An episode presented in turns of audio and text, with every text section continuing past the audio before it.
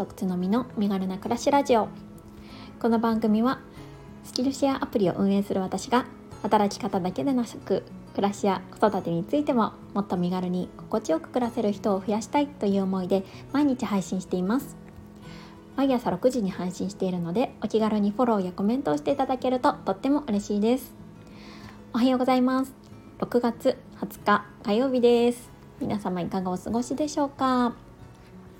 え本題の前にお知らせをさせてくださいえー、私はですね毎週金曜日のお昼の12時から約30分間フライング花金ライブということで、えー、何かしらのテーマを設けて、えー、ライブ配信をさせていただいています。で、えーと、今まではねそのライブの中で即興コラボみたいな感じで手を挙げていただいてお話しできる方と、えー、その場でねお話をするっていうスタイルをとっていました。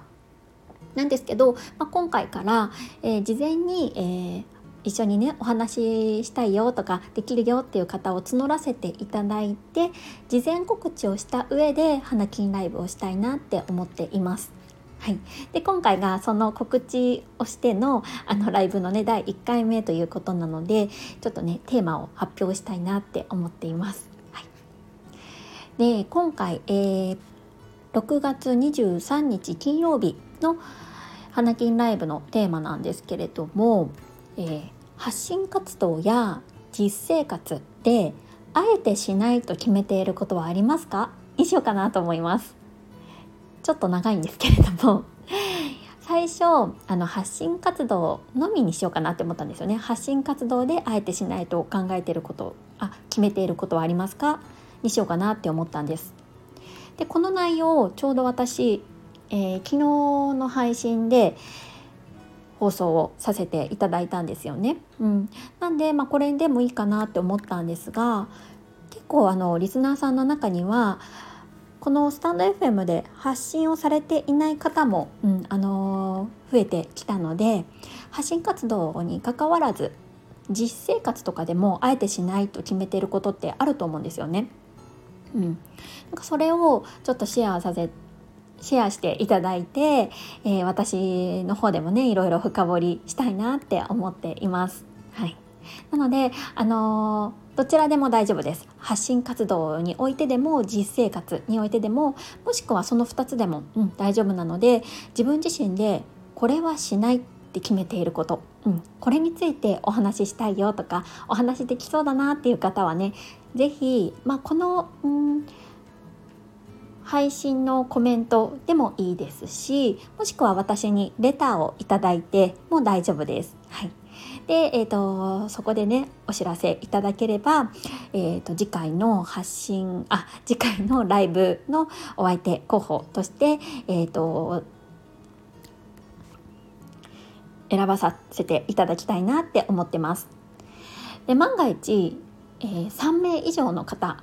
がお話できるよって言ってくださった場合はちょっと抽選っていう形でね、うん、あのしたいなって思いますのですみませんがどうぞよろしくお願いします。昨日はね私発信活動であえてしないことをお話ししたんですけどそう意外にこう実生活においてもこれはあえてしないでおこうって考えてることとかもあるんですよね。うん、なんでもしも誰もいなかったら私は実生活においてしないと決めていることを一人語りしたいなって思っています。でね、あのその場であのお話できるよって方がいたら即興であのお話ししてもいいですし、まあ、そんな感じでねあのちょっとフレキシブルにやってみたいなって思っています。はい、えー、そんなこんなで本題になりますが今日はですね、えー、子育てがもう少しだけ落ち着いたら やりたいことについてお話ししたいなって思ってます。えー、私は今2歳と5歳の娘を2人育てているんですよね。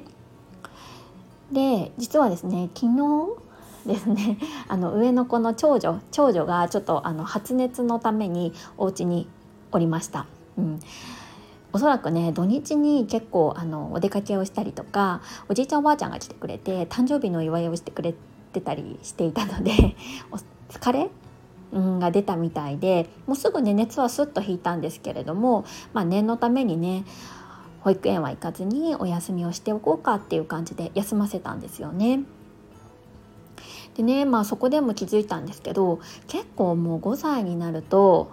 何ですかねまあ一人の人間って言ったらあれですけど、まあ、赤ちゃんも一人の人間なんですけど結構ねあのお世話っていう感じではなくなってきたなっていうふうに思うようになりました。うん、私が、えー、在宅勤務でお仕事をしてるっていうのが、まあ、長女は分かってるので、まあ、ママお仕事してるんだったら、まあ、私これやってるねみたいな感じで一人で遊んでいたりとか、まあねえーと、ネットフリックスで 動画を見ていたりとか、うん、していてなんかね結構割と2人で快適に過ごしているんですよね。でまあ今ねこれを撮っているのが、えー、今まさに 長女がいるえー、在宅している月曜日なんですけど、うん、意外にねこんな風にあのなんだ放送も撮れていたりしています。はい、そんなで、まあ、結構ね年齢が上がるにあたっていろいろねあの育児においてもできることが広がりそうだなっていうふうに思っているんですよね。でまあ、ちょっと前が前置きが長くなってしまったんですけれどもで、ね、私がもう少し余裕が出たらやりたいこと何かというと、えー、子ども育休っていうのを作ってあげたいなってあ子ども育休じゃないすいません子ども有給ですね子ども有給を作ってあげたいなって思っています。でまあ、何の話かっていうところなんですけれど子供にもまあ体調不良ではないけど保育園に行きたくないとか学校に行きたくないっていう日ってあると思うんですよね。まあ、そういう日に使える有給、まあ、お給料はもちろん出ないんですけども、まあ、月に1回だけ取っていいよとか 1, 1日だけそういう日を作っていいよっていうことにしてあげてもいいかなっていうふうに思っています。まあねこれを考えたのがおそらく ご存知の方も多いかもしれないんですけど Voicy のトップパーソナリティのですね尾石晴さんがこの子ども有給についてご自身の放送の中でお話をされていました。でそれを聞いて、私もねもう少し子供が大きくなったら、まあ、大体目安としては下の子が5歳ぐらいになったらやってもいいかなって思っています。うん、この子ども有給制度っていうのを我が家にも取り入れてもいいかななんて思ってるんですよね。やっぱりどうしても行きたくないとか、まあ、それこそねあのこれからどんどん友人関係が複雑化していってうん嫌だなって思う時もあると思うんですよね。まあ、そういう時に、まあ、使えるというか、まあ、休んでもいいっていう何の理由もなく休んでもいいっていう日を、まあ、作ってあげてまあ何ですかねこう子供の中での、まあ、心の安定じゃないですけどそんなものになったらねいいななんて思っています。まあ、実はこの子ども有給制度私の友人がもうすでにやっていてすごいいいよって教えてくれたんですよね。でその子はまさに下の子が5歳で上の子が8歳の2人のお子さんがいらっしゃる子なんですけど月に1回だけ、まあ、その理由を問わず 休んでもいい日っていうのを設けているみたいです。でこれを設けてからなんかね結構いろいろいいことがあったっていうふうに言っていたんですよね。それが結構下の子が、うん、生きしぶりをする子だったみたいなんですけどこの有給制度を使ってから生きしぶりがほぼなくなったって言ってました。でまあもちろんねこれその子その子によって反応は違うと思うんですけれど、うん、なんかそれを聞いてねあなんかいいなって思ったんですよね。でさらに、まあ、大石春さんも放送の中で、まあ、これ取り入れられてるっていう風に言ってたので、うん、なんか私もね下の子が5歳で上の子が7歳ぐらいになったら、うん、やってみてもいいかなって思いました。でまあそれをね取り入れて、まあ、子どものうん精神的な安定にももしかしたらつながるかなっていうのとあとまあねあのお母さんと一緒に過ごすっていう時間も2人だけで過ごすっていう時間もやっぱり積極的に取り入れた方が、うん、いいかなっていうふうにも思ったので、2人同時にね有給取られちゃうとあれなんですけど、まあ、そういう意味もあってね、うん、これからそういうのもねやっていきたいなって思います。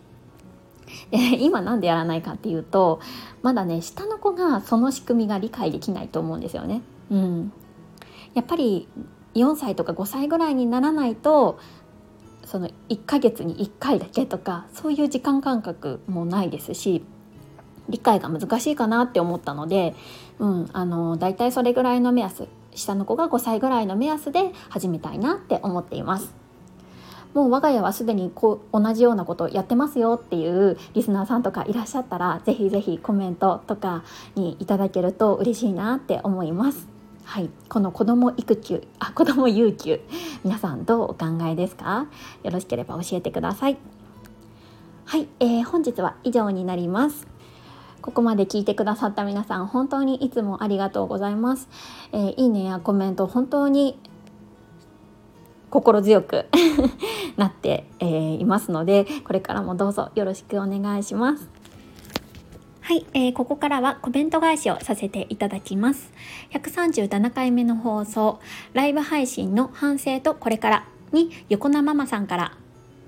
コメントをいただいています。ありがとうございます。えー、この回では私がですね金曜日にライブ配信をしたんですけれどもその反省についてお話をした回になります、えー、つのみさんこんにちは。ライブの対談前もって連絡しておくのいいですね。ライブにお邪魔しているとまだおしまいにしなくていいのかな？大丈夫なのかな？ってそわそわするのすごくわかるなと思って。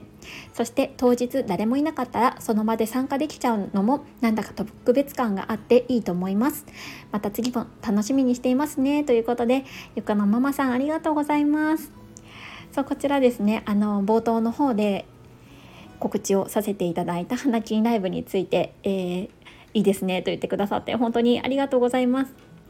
そうそうそうなんですよね対談相手他に何人いるか分かんないってなるとあの何分まで話していいのとか 次の人話さなくて大丈夫なのかなってねそわそわさせていてしまっていて、うん、なんか申し訳ないなって思ったのでこの形にしました。で横名ママさんもそのように思ってくださっていたということで、うん、あのありがとうございます。でねそうそうあの当日誰もいなかったらその場で参加できちゃうっていうのもいいかなって思うんですよね。うん、今日はもう誰もいなかったので、えー何か話せる方いませんかみたいな感じでもいいですし、うん、そもそもね告知を聞いてないっていう方もいるかななんて思うので、うんまあ、とりあえずねこの形でやってみてみようかなって思います。はい、ゆこのママさん次回ももし参加できるようでしたら楽しみにお待ちしておりますのでどうぞよろしくお願いします。コメントありがとうございました。はい、えー、続いて138回目の放送発信する上でしないと決めていることに、えー、斉藤明さんからコメントをいただきましたありがとうございますえこの回ではあの私今最近ですねさまざまな SNS 媒体で発信をしているんですけれども、まあ、その発信の中でいろいろやりたいことはあるんだけど、まあ、時間捻出のためにこれはやっていないんですっていうことをねお話しした回になります。そんでこれにまあなぞらえてというか、うん、あの同じようなテーマで金曜日ねライブでお話をしていただける方を今募集しておりますのでよろしくお願いします。はい斉藤明さんです。つのみさんこんにちは。昨日のゲリラライブ楽しかったですよ。そうこれはですね あの土曜日のあ違いました。日曜日にねの、えー、午後にちょっとねあの遠出をしていたんですけれどもその、えー、遠出のあの帰りですね。帰りの車の中で夫と一緒にえー、ゲリラライブをしたんですよね。で斉藤明さん参加してくださっていてで楽しかったですよっておっしゃってくださってありがとうございます。でこの時はねほんとちょっとトンネルが多い道路だったのでもう電波も悪かったですしあとねやっぱ夫と話すの難しい。これねあの次回じ、うん、あの今週中どっかでねお話ししたいなって思うんですけどやっぱこの相手対談する相手ってやっぱり大切だなって思ってるんですよね。でそれが、まあ、よくね知っているパートナーってなるとうんやっぱりねなかなか難しいものがあるなって、まあ、ちょっとね再認識したんですよね。でも楽しかったって言っていただいてなんか安心しましたありがとうございます。